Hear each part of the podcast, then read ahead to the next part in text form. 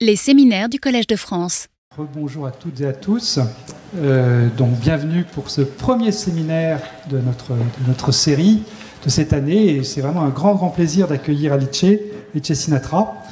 Euh, alors je pense que beaucoup, beaucoup d'entre vous la connaissent. Je vais juste dire quelques mots pour, pour la présenter pour ceux qui, qui, la connaîtraient moins. Donc euh, Alice a fait sa thèse à Milan sous la direction de Luigi Luciato, Gigi pour les intimes. Voilà, c'était une thèse d'optique quantique.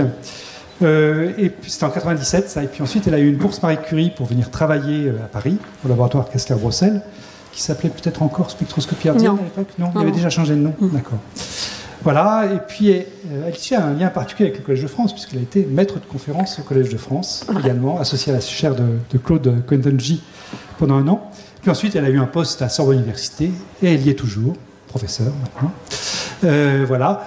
Euh, sur le plan scientifique, Alice est une des, rares personnes à avoir une, parfaite double culture entre optique quantique d'un côté et puis, euh, et puis problème à n-core, physique statistique de l'autre. sur le côté optique quantique, ben, c'est des choses dont tu vas nous parler, c'est l'utilisation de l'intrication quantique pour la métrologie, ce sont les mesures non destructives. Je me souviens d'un papier célèbre avec le, le groupe Grangier, Poisat, Roch, qui était un papier vraiment important, euh, qui, je crois, reprend des choses que tu vas aussi nous décrire. En tout cas, il y avait des mesures quantiques non destructives, à la fois dans, ce papier historique et puis euh, ce, que, tu vas présenter aujourd'hui. Du côté du problème à Encore, bah, il y a eu toute une très belle série de papiers avec euh, Carlos Lobo et puis Yvan Castin sur les méthodes de champ classiques, sur les problèmes de cohérence de phase dans les condensats. Et puis on a un papier commun, nous, sur, les mélanges de, condensats aussi, sur la dynamique. Ça, fait un certain temps maintenant qu'on l'a fait, mais voilà, j'en ai un très bon souvenir aussi. Voilà, donc je suis vraiment très contente de te laisser la parole pour ce séminaire. Merci beaucoup. Merci beaucoup, Jean. C'est un grand honneur pour moi de faire ce séminaire. Merci pour l'invitation. Merci pour être resté côtés. Est-ce trop fort Non? Ça, va? Donc je vais parler euh, d'état comprimé des spins pour la métrologie. Donc, dans le séminaire, je vais parler de senseurs atomiques. D'abord, je vais introduire euh, toute une classe de senseurs atomiques qui sont basés sur la précession d'un spin et je vais montrer qu'il y a un bruit intrinsèque quantique à ces senseurs. Et donc, la technologie quantique de la compression de spin consiste à s'occuper de cette partie quantique du bruit pour le réduire. Et donc, je vais essayer de donner euh, les, enjeux et les applications possibles de cette technique de compression de spin et, vous dire euh, quelles ont été déjà les démonstrations qui ont été faites en laboratoire. Et après, je voudrais parler donc de deux euh, propositions théoriques d'ouverture d'application qui me paraissent intéressantes de ces états comprimés de spin. La première concerne un ensemble d'atomes froids dans un réseau optique qui seront donc utilisés pour la mesure d'un champ qui est étendu dans l'espace et aussi pour faire une acquisition comprimée d'images et la deuxième, c'est euh, d'opérer cette compression de fluctuation de spin sur les spins nucléaires de l'hélium 3, qui sera cette fois-ci à température ambiante dans une cellule et qui montre des temps de cohérence exceptionnellement longs. Donc ça serait une façon de préparer des états intriqués à très longue durée de vie. Donc d'abord, euh, considérons l'état quantique le, plus simple, le système à deux niveaux, deux niveaux d'énergie.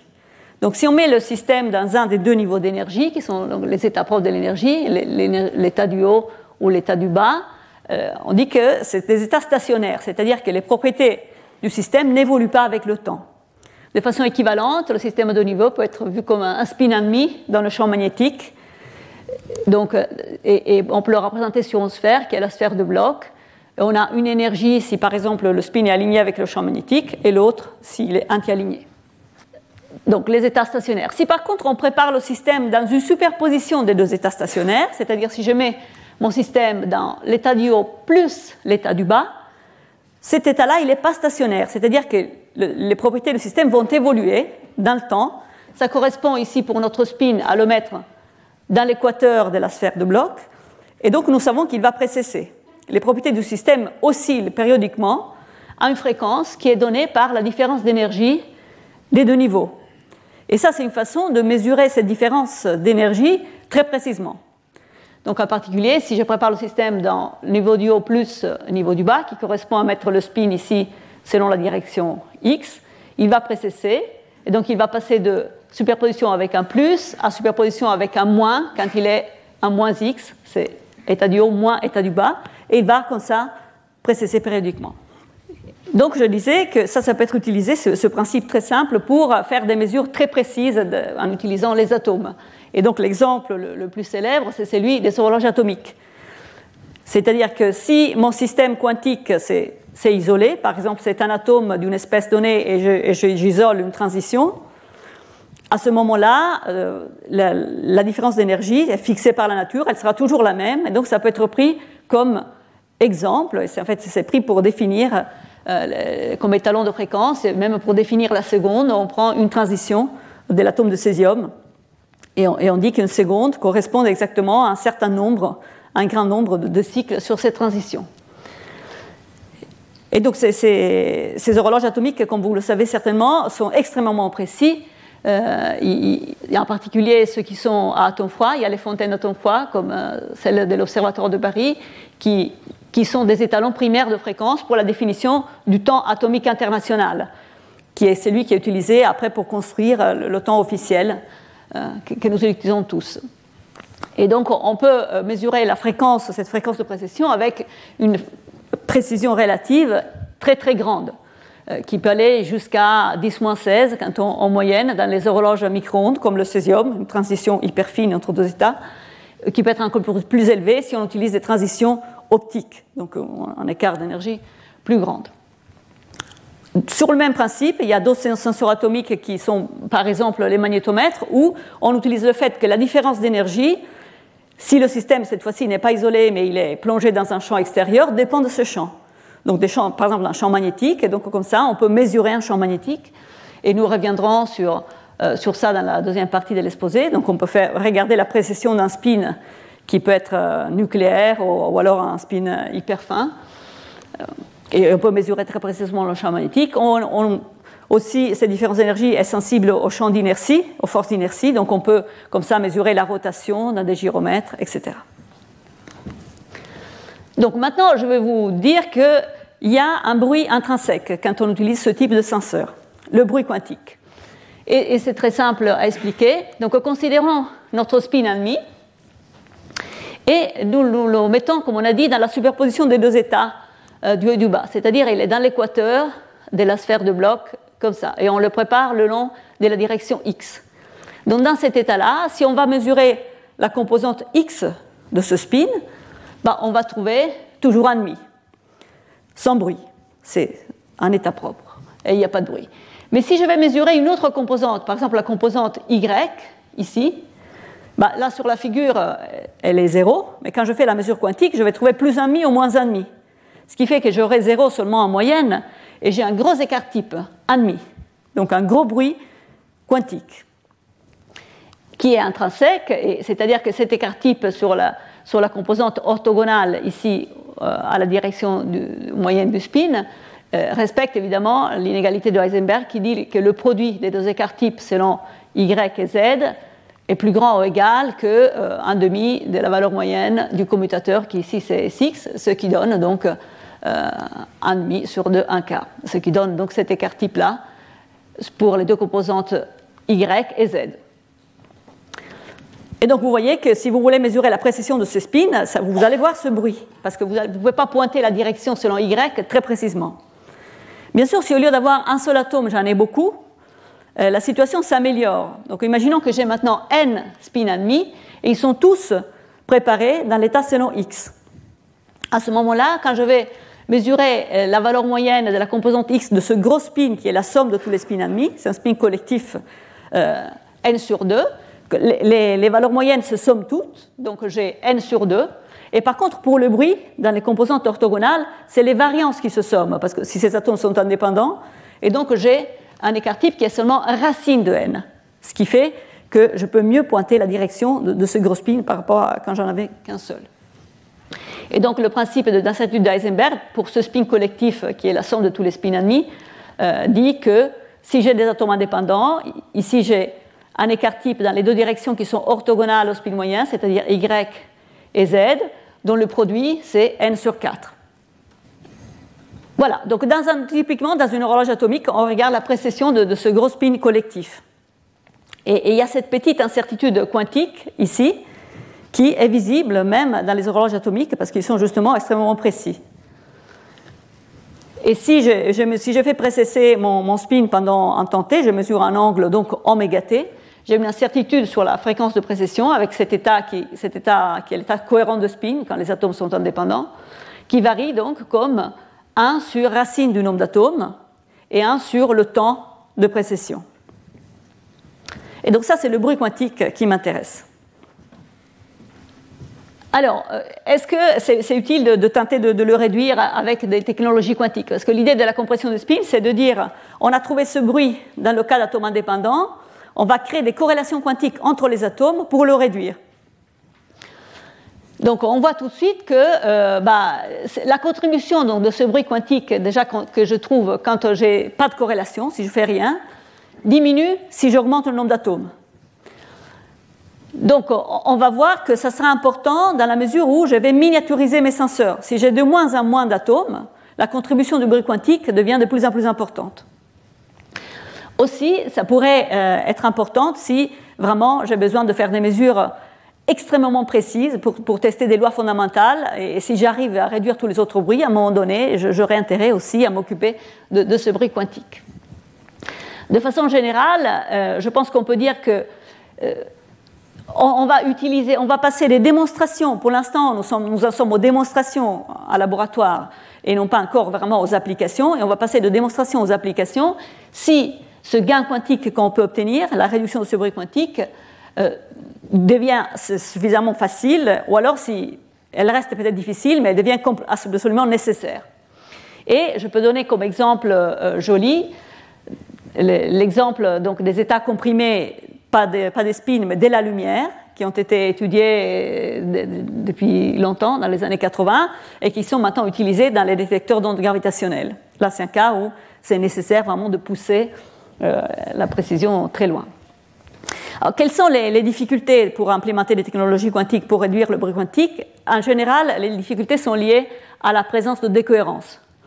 C'est-à-dire que, premièrement, euh, pour que l'état comprimé soit utile, il faut déjà que l'incertitude dans, mon expérience soit euh, limitée par ce bruit quantique. Parce qu'il y a d'autres sources de décohérence qui sont tout à fait classiques, qui peuvent être dominants. Dans ce cas-là, euh, ce n'est pas intéressant de s'occuper du bruit quantique. Donc, premier point. Et deuxième point, je vais essayer de réduire ce, bruit quantique en créant des états intriqués, donc en mettant des corrélations quantiques, mais il faut que ces corrélations quantiques survivent euh, le temps de, mon expérience, en particulier le, temps de, précession que je, veux regarder. Donc ça veut dire que pour une expérience donnée, pour un, temps d'interrogation donné, je dois réduire ma décohérence de façon à avoir le taux de décohérence fois le temps qui m'intéresse, euh, par exemple le temps de précession dans une horloge, inférieur à 1. Et c'est seulement dans ces conditions que euh, les, états hum, comprimés seront utiles. Donc maintenant, euh, comment faire pour créer ces corrélations quantiques entre les atomes? Donc je, répète, nous avons des atomes à deux niveaux, ici avec une fréquence que je veux mesurer oméga AB, et je veux réduire donc les fluctuations quantiques de ce spin transversalement à la direction moyenne du spin, c'est un spin collectif, pour mieux pointer la, direction angulaire du spin et pour mieux mesurer la fréquence de précession. Donc comment faire? Euh, il y, a, deux grandes classes de, méthodes. Donc, une première méthode consiste à faire évoluer euh, les, spins avec un Hamiltonien non linéaire, c'est-à-dire ce Hamiltonien-là, par exemple, qui est ASZ carré. Donc, SZ, c'est la composante Z du spin collectif qui correspond à la différence du nombre d'atomes dans l'état du haut et l'état du bas. Si je n'avais pas euh, d'interaction, c'est-à-dire simplement l'atome à deux niveaux euh, un atome de niveau qui précède, j'aurai un Hamiltonien qui est proportionnel à Sz, tout simplement, qui dit que j'ai deux énergies différentes dans, les deux niveaux. Et ici, si je mets un, terme non linéaire proportionnel à l'opérateur Sz au carré, ça va me donner de la compression de spin. Ça va me permettre de passer ici un, bruit qui est circulaire à quelque chose de, distordu, qui est plus étroit que le bruit initial dans une certaine direction. Et, ceci, on peut le voir très simplement. Si, on écrit sz carré comme sz fois sz, on voit que euh, c'est comme une précession de l'armor avec une fréquence de l'armor qui dépend elle-même de SZ. donc si euh, il y a le spin ici qui, est vers vous, c'est la direction X. Si je suis à SZ positive, je vais tourner dans un sens, SZ négative dans l'autre, donc je vais distordre ce, cercle de bruit et je vais obtenir quelque chose de, comprimé dans une direction qui après je pourrais orienter comme je veux. Euh, donc je le tournerai de cette façon, de façon à ce que je peux mieux pointer la direction angulaire euh, du spin dans le sens de la rotation pour mieux mesurer la fréquence. Donc ça, c'est une méthode, évolution avec un Hamiltonien non linéaire. Et la deuxième méthode, euh, dont je vais aussi parler, c'est la, méthode par mesure quantique non destructive.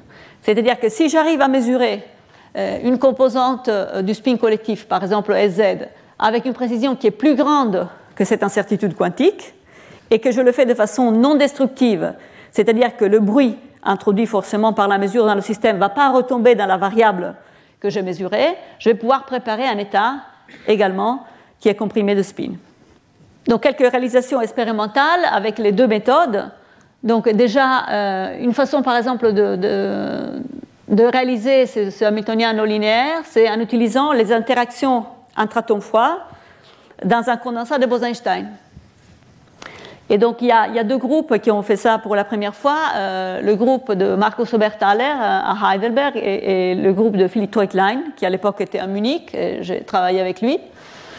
Et donc, dans ce cas-là, on utilise les interactions atomiques pour créer, je, dirais, quelques mots dans le transparent suivant, c'est ce terme non linéaire qui est un AZ carré. Et, dans le cas de, de Philippe Treutlein, on avait même euh, utiliser le fait, donc on utilisait des atomes de, rubidium dans deux états internes, c'est les, deux niveaux. Et euh, il y avait sur une puce qui est, représentée ici, une puce atomique, et on pouvait manipuler donc les, fonctions d'onde des atomes dans, l'état interne A et B. Et en déplaçant l'un par rapport à l'autre ces deux condensats, celui d'un A et d'un B, on peut en fait moduler la valeur de la non-linéarité ici. Donc on peut créer l'état comprimé de spin avec une valeur non nulle et puis la remettre à zéro quand on est content. Et donc ça, c'était le, bruit déformé, l'ellipse de bruit déformé, mesuré dans une vraie manip. Et donc dans ce type de manip, le nombre d'atomes, c'est entre quelques centaines et quelques milliers d'atomes. Et le taux de réduction des fluctuations qu'on obtient, c'est de l'ordre de, de, 10 sur la variance, donc de racine de 10 sur l'écart type. Aussi, donc, euh, euh, une autre façon d'implémenter ce Hamiltonien non linéaire, c'est euh, pas directement en faisant interagir les atomes entre eux, mais en, les faisant interagir avec un champ lumineux dans une cavité. Donc, il y a un mécanisme de rétroaction de cavité qu'on peut utiliser, c'est-à-dire les atomes agissent sur le champ par leur indice de réfraction, et le champ agit à, l'inverse encore sur les atomes. Et, l'effet général, c'est d'avoir un, un, Hamiltonien Z carré et ça, c'était la, voie empruntée par Vuletic au MIT, qui a réussi également à faire comme ça des états comprimés de spin, et aussi a réussi à créer les états comprimés de spin sur une transition hyper fine et la transférer sur une transition optique, ce qui est intéressant pour les horloges optiques. Quant à la deuxième méthode, la méthode par mesure QNT, elle détient le, record de plus gros taux de, compression de fluctuation obtenus, en particulier cette expérience de Kazevich où ils annoncent une réduction du bruit d'un facteur 100, c'est en fait un facteur 100 sur la variance, donc un facteur 10 euh, sur l'écart type par mesure QND. Et aussi, je voulais euh, mentionner une, expérience faite à l'observatoire euh, dans l'équipe de Jacob, où, toujours par mesure QND, on crée un état comprimé qu'on peut observer pendant une longue durée d'une seconde. Bien, donc maintenant, je, vais vers mes deux propositions. Et donc la première utilise la, compression de spin par évolution non linéaire dans les condensats. Donc je vais dire un peu plus comment, euh, pourquoi est-ce qu'on obtient ce Z carré dans le cas d'un condensat de Bose-Einstein en interaction. Un condensat à deux composantes. Donc euh, l'idée est la suivante. Imaginons que j'ai euh, des atomes condensés dans un état interne A. Et puis, je mets tous les atomes dans une superposition des états internes A et B. Donc, j'ai créé un état euh, de cette forme-là. Chaque atome est dans une superposition de l'état interne A plus B sur racine de 2. Donc, à ce moment-là, si je regarde le, nombre d'atomes que j'ai dans, le sous-état A et le sous-état B, j'ai une distribution binomiale, j'ai des fluctuations. Et donc, je peux, donc une distribution binomiale là, qui est piquée autour de n sur 2, à la fois pour A et pour B, et qui a une largeur racine de n. Et donc la, largeur relative, elle est étroite plus n est grand. Et je peux faire un développement de Taylor de l'énergie autour de cette valeur moyenne du nombre d'atomes. N sur 2 pour A, n sur 2 pour B.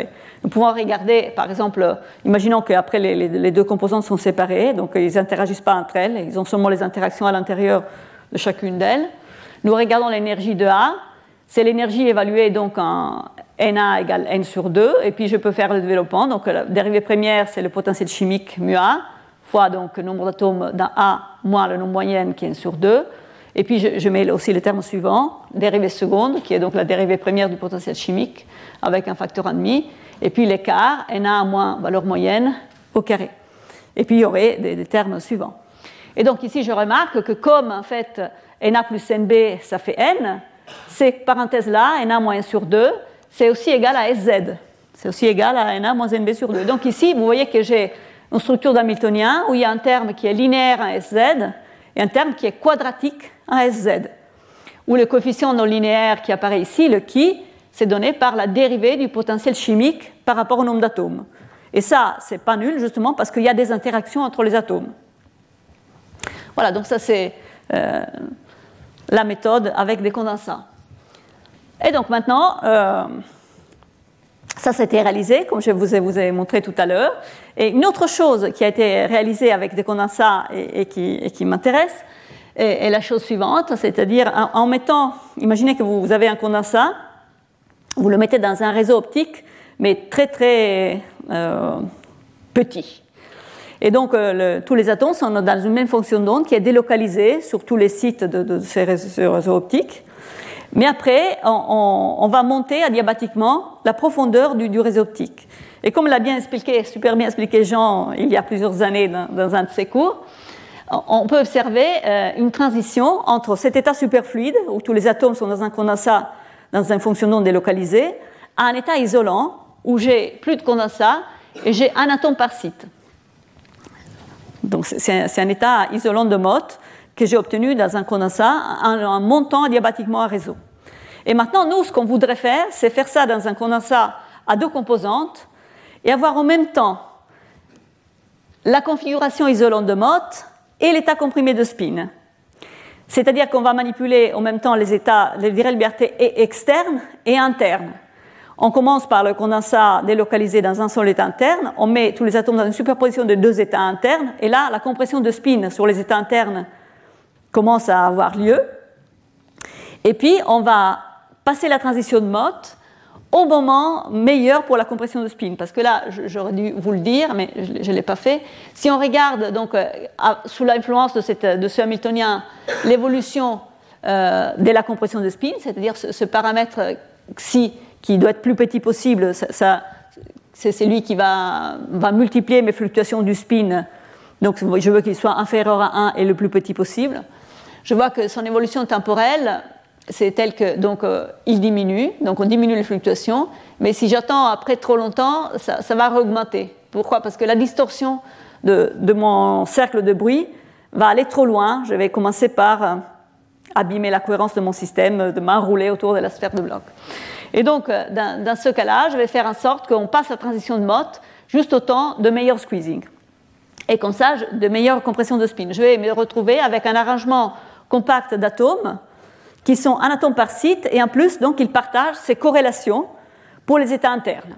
Et, chaque atome est corrélé avec tous les autres atomes de façon complètement symétrique.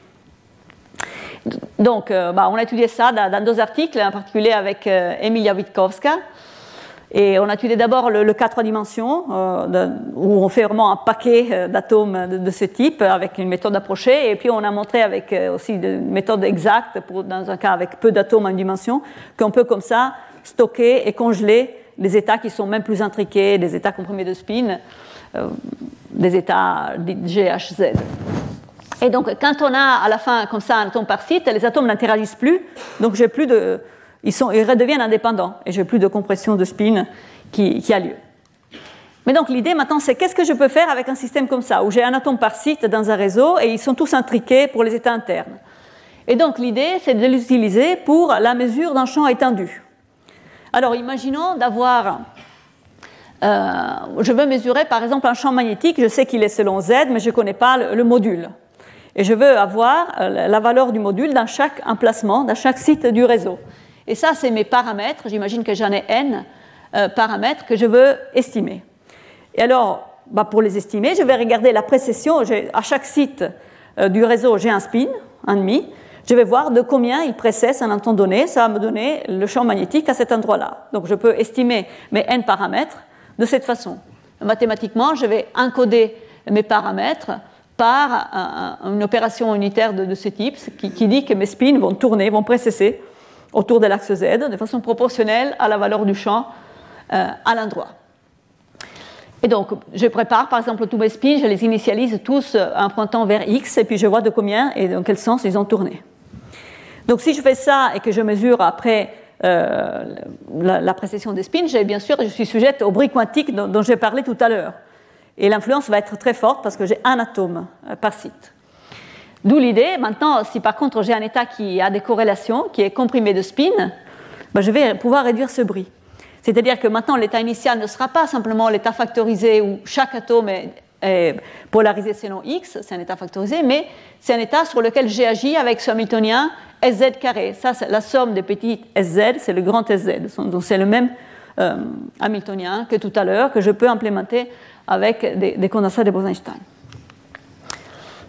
Donc maintenant, si, euh, comme j'ai créé des corrélations entre les états internes des, différents atomes, je ne dois plus mesurer séparément sur chaque atome, parce que le résultat serait encore pire que si je n'avais pas corrélé. Je dois faire des mesures collectives. Donc je dois mesurer, au lieu que mesurer séparément les n paramètres, je dois mesurer n combinaisons linéaires indépendantes de mes paramètres. Donc par exemple, si je mesure simplement la composante SY du spin collectif, on voit que comme ça, je peux mesurer une combinaison des paramètres qui est simplement la somme, la somme de tous les paramètres. Mais maintenant, je vais mesurer aussi les autres combinaisons.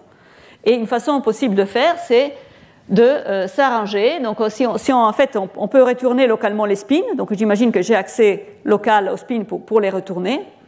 Si je retourne le spin avant et après l'impression de la phase du champ magnétique, ça revient à changer le signe euh, de mon paramètre. Et donc, comme ça, je peux, dès la combinaison qui était 1, 1, 1, 1, 1, je peux passer à la combinaison 1, moins 1, 1, 1, 1, etc. Et donc, euh, en général, quelles sont ces combinaisons que je peux mesurer? Je peux, mesurer les combinaisons qui sont les coefficients de Hadamard de mon signal. Si je mets mes paramètres à former un vecteur, je peux considérer une transformée euh, qui, est la transformée de Hadamard de ce signal, qui est un peu comme une transformée de Fourier, sauf que les fonctions de base, au lieu d'être des exponentielles complexes, c'est des plus 1 et des moins 1. Et donc ça se construit avec euh, cette matrice euh, H qui se construit de façon itérative. Donc prenons le cas simple, par exemple déjà m égale à 1, donc pour 2, j'ai seulement deux modes. Je la construis comme ça, le H0 vaut 1, et puis le H suivant vaut donc précédent, précédent, précédent, moins précédent. Donc pour m égale à 2, ça fait 1, 1, 1, moins 1. Et donc les deux combinaisons qui sont les coefficients de Hadamard sont simplement la somme des deux paramètres et la différence des deux paramètres. Et dans le cas plus général, bah, j'ai des plus et moins 1 euh, qui, se baladent. Donc l'idée est la suivante. J'ai un signal. Donc maintenant c'est à deux dimensions. J'ai donc 512 fois 512 euh, modes, paramètres que je veux mesurer. Ça, c'est le, signal original. Et donc, les, les c'est la, la, noirceur des, pixels. J'en ai 512 au carré. Alors, l'idée, c'est que je les, les, imprime sur des spins par, l'opérateur unitaire, euh, celui-ci. Et puis, je, je, vais mesurer collectivement les, les 512 au carré coefficients de Hadamard et faire la transformée inverse pour reconstruire le signal.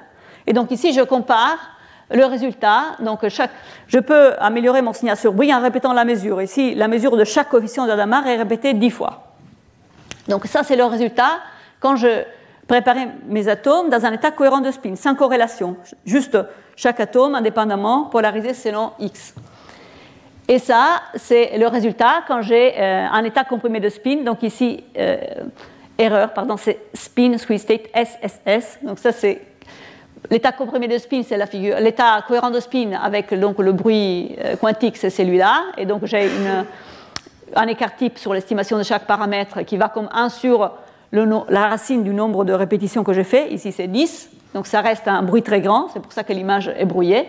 Si par contre j'ai l'état comprimé de spin, spin squeeze state, SSS, ça doit être SSS, ça veut dire que l'écart type, l'erreur statistique sur chaque paramètre que je mesure, c'est celui que j'avais avant, mais multiplié par ce facteur xi qui est inférieur à 1. Et donc, euh, euh, en plus, ce facteur xi qui est inférieur à 1, quand je, fais la compression de spin avec euh, le Hamiltonien z carré, devient de plus en plus petit que n est grand. Et, la loi d'échelle, c'est que xi varie comme 1 sur n puissance 1 tiers. Et je dois faire agir le Hamiltonien d'interaction de squeezing pour un temps qui varie comme 1 sur n puissance 2 tiers. Donc là, j'ai pas mal d'atomes parce que c'est 512 au carré, donc j'ai un joli gain sur la reconstruction d'image. On a aussi euh, regardé le cas où je n'ai pas un état de comprimé de spin parfait, c'est-à-dire qu'au lieu de faire agir simplement euh, l'hamiltonien non linéaire et z carré, il y a des processus de décohérence qui agissent en même temps. Ici, par exemple, c'est le cas euh, des processus déphasants euh, collectifs qu'on a rajoutés, ce qui change la loi d'échelle, c'est-à-dire qu'on va gagner moins, on va gagner comme 1 sur n puissance 1 cinquième pour n grand, mais bon, le gain reste visible. Aussi, une chose intéressante, c'est que maintenant que je fais des mesures collectives, que je mesure des combinaisons linéaires de mes paramètres, des coefficients de Hadamard, je peux essayer d'en mesurer moins que le nombre réel, que le nombre total. Donc là, c'est l'acquisition comprimée euh, d'images. Donc euh, au début, alors ça dans, le signal original, donc il y a 512 au carré euh, paramètres, donc il y a 512 au carré coefficient de Hadamard. Je peux essayer d'en mesurer moins, mettre les autres à zéro et puis faire ma transformée inverse quand même. Et donc ici, j'en mesure 64 au carré. Et on montre ici le résultat avec sans corrélation avec un état cohérent de spin, donc euh, au bruit quantique, et puis avec l'état comprimé de spin, euh, parfait et imparfait avec cette décohérence euh, rajoutée que, je vous ai montré tout à l'heure. Et donc ces choses sont publiées, enfin, ne sont pas encore sorties, mais c'est accepté, ça sortira dans SciPost. et c'est un travail fait avec mon doctorant Youssef Bamara et puis Manuel Gessner qui maintenant est en Espagne. Je passe maintenant à, la, deuxième, euh, la, deuxième, chose qui est différente encore. Maintenant, ce n'est pas des atomes froids dans un réseau optique, c'est des atomes euh, chauds à température ambiante dans une cellule. Et c'est donc euh, les en question, c'est les spins nucléaires de l'hélium 3 dans son état fondamental. Donc ça, c'est un, système qui a une cohérence exceptionnelle. Et c'est pour ça qu'il nous intéresse. C'est-à-dire que dans une cellule macroscopique à température ambiante, par exemple dans cet article du, groupe de Werner Heil en 2010, ils ont montré un temps de cohérence de 60 heures, un temps de, précession euh, du spin collectif. Et ils ont utilisé ça pour faire de la, de la magnétométrie ultra sensible, c'est-à-dire qu'ils peuvent en utilisant cette cohérence exceptionnelle, ils peuvent intégrer pendant un temps très long, 24 heures, et ils peuvent être sensibles à un champ de 10 moins 4 femtotesla avec ça. Bon, eux, ils n'étaient pas du tout limités par le bruit quantique. C'est-à-dire qu'ils ont une cellule macroscopique et, le bruit quantique, c'est encore plus petit que ça. Donc, ils n'étaient pas au bruit quantique. Mais on, peut s'imaginer que si on miniaturise euh, ce type de senseur, il y aura un moment où on verra le bruit quantique. Si par exemple je prends une cellule déjà euh, centimétrique, ce qui est petit mais pas euh, très très petit, 10 puissance 16 atomes, avec euh, un millibar d'hélium dedans, je, peux transformer donc le, bruit quantique sur la position angulaire du, spin collectif nucléaire. Ça, correspond à quel champ magnétique? Ben, Ça correspondrait à 5 10 2 femtotesla l'incertitude sur le champ magnétique qui vient du bruit quantique. Bon, donc euh, l'idée, c'est que nous, voulons essayer de faire euh, comme ça les, technologies quantiques et faire la compression de ces spins nucléaires, donc avec deux, idées éventuellement en tête. L'idée que ça pourrait peut-être un jour servir dans des senseurs qui utilisent la précision de spins nucléaires mais miniaturisés. Et, puis la deuxième chose, c'est que bon, c'est quand même amusant de, de, faire un état avec intrication quantique on pourrait d'ailleurs intriquer deux cellules différentes et, qui durent des heures et des heures. On pourrait les séparer très loin et seraient encore intriqués, etc. Et donc, nous voulons ici essayer d'appliquer les techniques de compression de spin par mesure quantique non destructive qui ont été appliquées avec succès pour les alcalins. J'avais donné l'exemple de, de Kazevich de, tout à l'heure. Au spin nucléaire. Voilà, donc là je, remets la figure de tout à l'heure. L'idée c'est qu'il y, y, a le spin euh, qui pointe vers vous. Donc ce qu'on voit ici, le cercle, c'est les fluctuations des composantes transverses du spin, qui sont nulles à valeur moyenne mais qui ont certaines fluctuations. Et donc l'idée c'est de pouvoir mesurer une des composantes, par exemple SZ, ici, à mieux que le bruit quantique près, de façon non destructive. Alors, dans le cas des, spins nucléaires de l'hélium, il, y a une difficulté, c'est-à-dire que cette cohérence incroyable dérive du fait que l'état fondamental de l'hélium est, très, bien isolé, il est séparé de 20 électronvolts des, des états excités. il est en même temps très difficile d'accès. Donc, comment faire pour, pour, faire cette mesure? Pour faire la mesure, il faut en fait passer par un intermédiaire qui a un état euh, métastable, qui existe dans l'hélium et qui peut parler avec l'état fondamental à travers des collisions particulières, les collisions d'échange de métastabilité. Et donc, on aura une chose à plusieurs étapes, c'est-à-dire que l'état métastable peut interagir avec la lumière et, on va faire, et en particulier, on va mettre le système en cavité. Donc, on peut, avec la lumière, euh, mesurer quelque chose sur l'état métastable et indirectement sur l'état fondamental, c'est-à-dire les spins nucléaires, à travers ces collisions d'échange de métastabilité. En particulier, on fera une mesure en continu de la lumière sortant de la cavité pour réduire la composante Z, ici, les fluctuations selon Z du spin nucléaire. Alors, un mot sur les collisions d'échange de métastabilité. Donc, euh, j'ai les atomes dans l'état fondamental, et puis une petite fraction d'atomes sont, amenés dans cet état métastable euh, de l'hélium. Et il peut faire des collisions où il s'échange euh, la partie électronique, il s'échange la métastabilité. Et ça, c'est utilisé par exemple pour polariser les spins nucléaires dans l'état fondamental. Parce que on agit sur les métastables, on transfère du moment cinétique avec le bombage optique de la lumière vers les atomes métastables, qui, qui sont des, des, états hyper fins, donc il y a une partie nucléaire aussi. Et puis, quand il y a un échange de métastabilité, cette polarisation se retrouve dans l'état fondamental, dans les spins nucléaires. Et donc ça, c'est utilisé par exemple pour polariser euh, l'hélium 3 pour faire l'image euh, des cavités pulmonaires, comme euh, ils font nos collègues Pierre-Jean Naché et Geneviève Tastevin à l'ENS. Donc on polarise ces spins nucléaires, après on peut regarder l'imagerie par résonance magnétique, l'IRM, avec ces spins nucléaires polarisés de l'hélium. Donc ici, on veut utiliser ce, même mécanisme, mais pour avoir des informations sur les corrélations quantiques et les fluctuations quantiques des différents spins. Alors une chose importante, c'est que le rapport entre le nombre d'atomes dans le métastable et dans le fondamental est très petit, de l'ordre de 10-6. Et donc les taux de collision d'échange sont très différents. C'est-à-dire si je prends un, métastable, typiquement, il aura des collisions d'échange avec une fréquence de l'ordre du mégahertz. Et si je prends un fondamental, il, aura des collisions d'échange avec un taux beaucoup plus faible de, l'ordre du Hertz, cet ordre de grandeur à peu près. D'accord, donc la vue d'ensemble euh, de, ce qu'on imagine est la suivante. Donc on aurait une cellule d'hélium à 1 millibar de pression à température ambiante, celle-ci, qui serait mise dans une cavité optique. Donc ça, c'est le niveau d'énergie, euh, enfin un schéma des niveaux utiles de l'hélium, l'état fondamental qui est mon spin nucléaire 1,5 qui est séparé de 1 électron-volt de, l'état métastable, mais qui parle avec l'état métastable ici par les collisions d'échange de métastabilité. Et ici, j'ai l'état métastable. Bon, il y a deux euh, niveaux d'énergie, F égale 3,5 et F égale 1,5.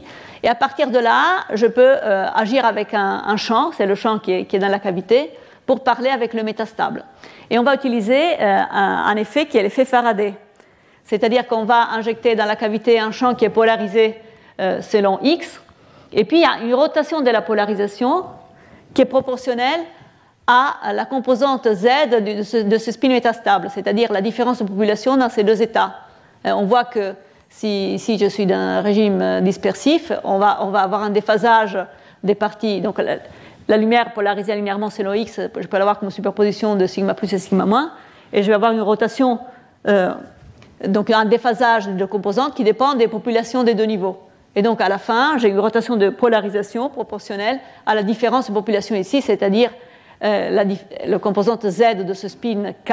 C'est-à-dire on introduit en fait trois spins.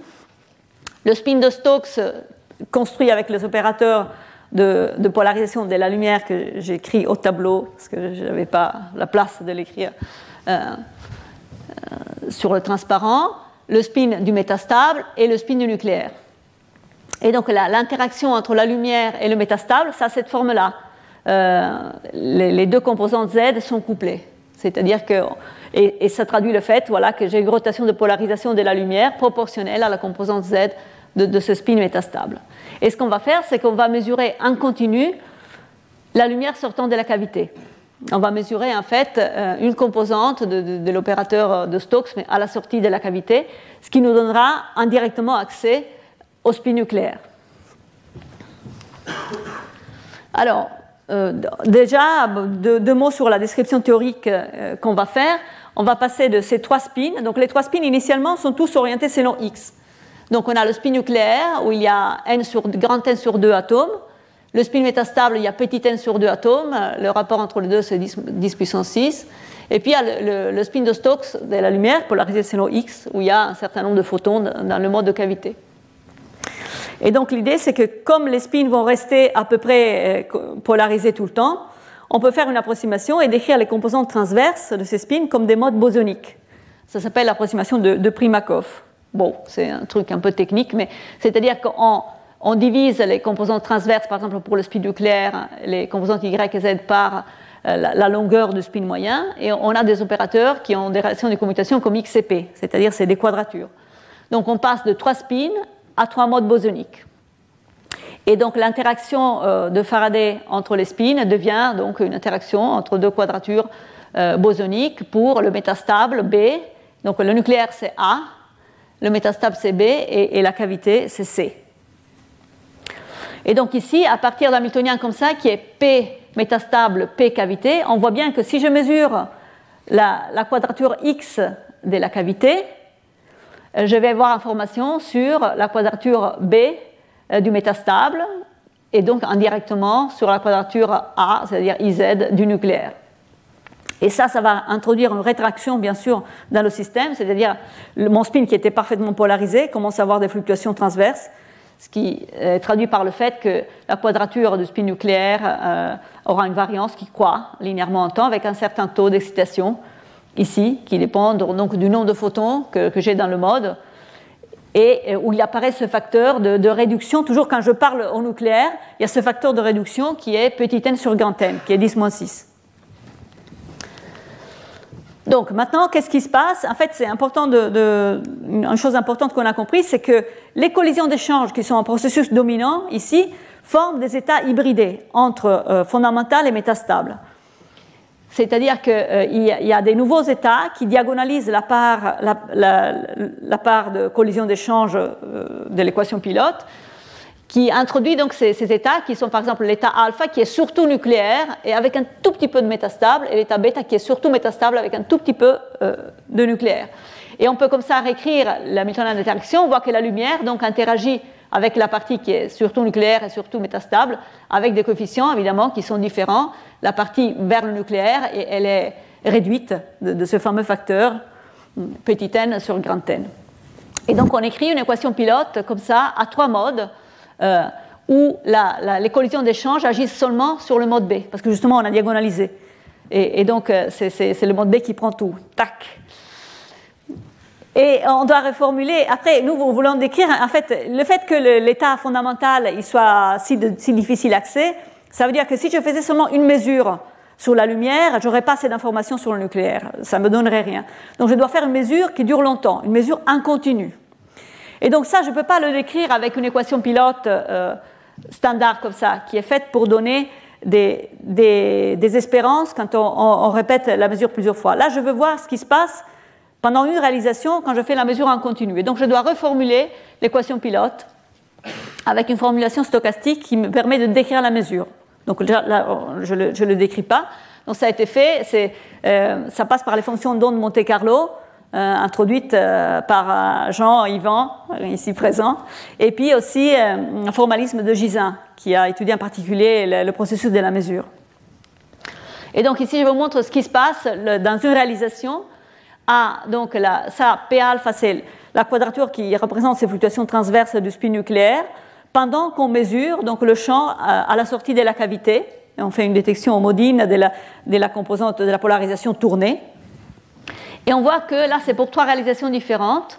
La, valeur donc, de, cette composante transverse du spin a des fluctuations, en fait fait un mouvement brownien, mais se stabilise sur une valeur qui est imprédictible, mais qui est fixe, avec des fluctuations qui deviennent de plus en plus petites. C'est-à-dire que si je regarde la variance euh, dans mon état, elle tend vers zéro en fait avec le temps comme 1 sur t. Et aussi le signal homodine que je vais mesurer, il sera proportionnel à la valeur, le signal homodine intégré sera proportionnel à la valeur donc, de, la composante euh, transverse de, de, ce spin euh, nucléaire que je veux mesurer. Voilà, donc là c'est un autre exemple, donc ça c'est la chose qu'on mesure. Donc on regarde en pratique les, photons qui ont tourné de polarisation de, X à Y, on fait une détection homodine et, et, on calcule le signal intégré. Et la valeur euh, sera proportionnelle à, la composante transverse du spin nucléaire. Donc ici c'est pour un temps fixé, après un temps fixé d'intégration. On a, on a, fait plusieurs réalisations, des puissances 3 réalisations.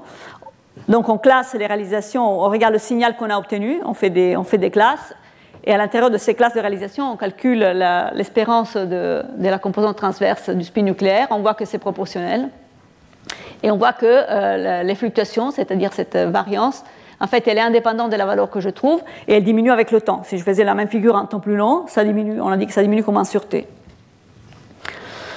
Et donc, quel est euh, le taux de compression? En fait, on a vu qu'il y a deux régimes. Il y a un régime de couplage faible où ce taux de compression en fait, est proportionnel au nombre de photons et, à l'excitation du spin nucléaire. Mais ça, c'est vrai seulement jusqu'à ce que ce, taux d'excitation reste inférieur au taux de collision d'échange vu par un fondamental. C'est-à-dire que ça, ça donne une saturation. Je ne peux pas aller plus vite que les collisions d'échange vues par un fondamental. Si, je suis dans un couplage fort, le, taux de compression de spin va tendre vers le taux de collision de change pour un atome fondamental. Donc, quels sont les, chiffres qu'on pourrait avoir pour une expérience? Donc là, on a fait avec les expérimentateurs, euh, Philippe Treutlein et Matteo Fadel, on a essayé de mettre des nombres. Donc, pour euh, une cellule euh, de 2 cm à peu près, avec deux tors de pression, on a des taux de collision d'échange, donc pour un métastable de l'ordre de 5 MHz et pour un fondamental 7 Hertz. Et puis on, prend une cavité. Euh, bon, je disais, il faut bien sûr rester un, régime euh, dispersif. Il ne faut pas s'approcher trop. Euh, quand on parle du métastable, il ne faut pas taper dans un état excité. Il faut rester en dehors de, la ligne d'absorption des atomes. Et donc, on a vu un taux de compression. Et dans, les transparents précédents, où il n'y avait pas de cohérence, parce qu'en fait, ces collisions d'échange ne sont pas une décohérence on, avait on pouvait avoir une compression parfaite à temps infini. Bien sûr, la compression maximale qu'on peut avoir est limitée par la décohérence. Et donc, euh, dans ce système, la source principale de décohérence, c'est en fait la décohérence dans le métastable. Parce que cet état métastable, cet atome métastable, quand il touche la paroi de la cellule, bah, ils, sont détruits, ils retombent dans l'état fondamental. Et donc, cette décohérence dans le métastable rejaillit dans le fondamental avec euh, amorti par le fameux facteur euh, petit n sur grand n.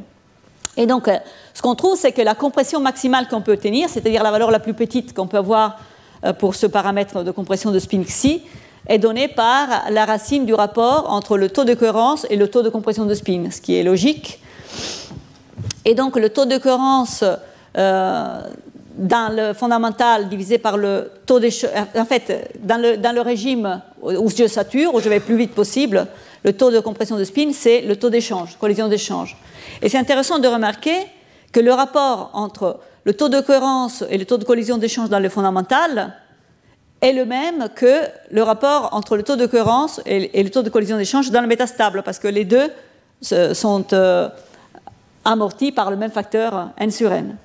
Et donc si on met euh, les chiffres, on voit qu'en principe, on pourrait obtenir une compression de spin euh, tout à fait significative dans ce système par cette méthode. Ici, on n'a pas du tout considéré le champ magnétique. Dans la réalité, il faudra euh, mettre un champ magnétique guide pour éviter que ce gros spin commence à se balader partout. Et donc, bah, ça doit être très petit si on veut négliger sa précession. Et sinon, bah, sinon, il faudra prendre en compte la précession, mais on peut, le faire. Il faut faire des mesures. Parce que le problème, c'est que quand on a le, spin, imaginons c'est comme ça, et on veut mesurer les composantes transverses. Mais s'il y a un champ magnétique, les deux composantes transverses tournent. Donc je commence à mesurer une, mais après je vais mesurer l'autre. Et donc dans ce cas-là, si, ça précède, je dois faire une mesure spectroscopique, c'est-à-dire je dois toujours mesurer la même. Euh, voilà. Donc pour terminer cette partie, on a considéré ces, atomes donc des lions d'alta fondamental. C'est un système qui montre des temps de cohérence exceptionnels qui peuvent excéder les, 60 heures. Les, spins nucléaires ne sont pas faciles d'accès, donc il faut passer à travers l'état métastable qui sera couplé à la, lumière. Et on a présenté donc une étude, théorique de comment cela pourrait marcher, de faire une mesure QND sur le spin nucléaire. Et on a trouvé donc une compression maximale limitée par la décohérence qui donne quand même une valeur significative.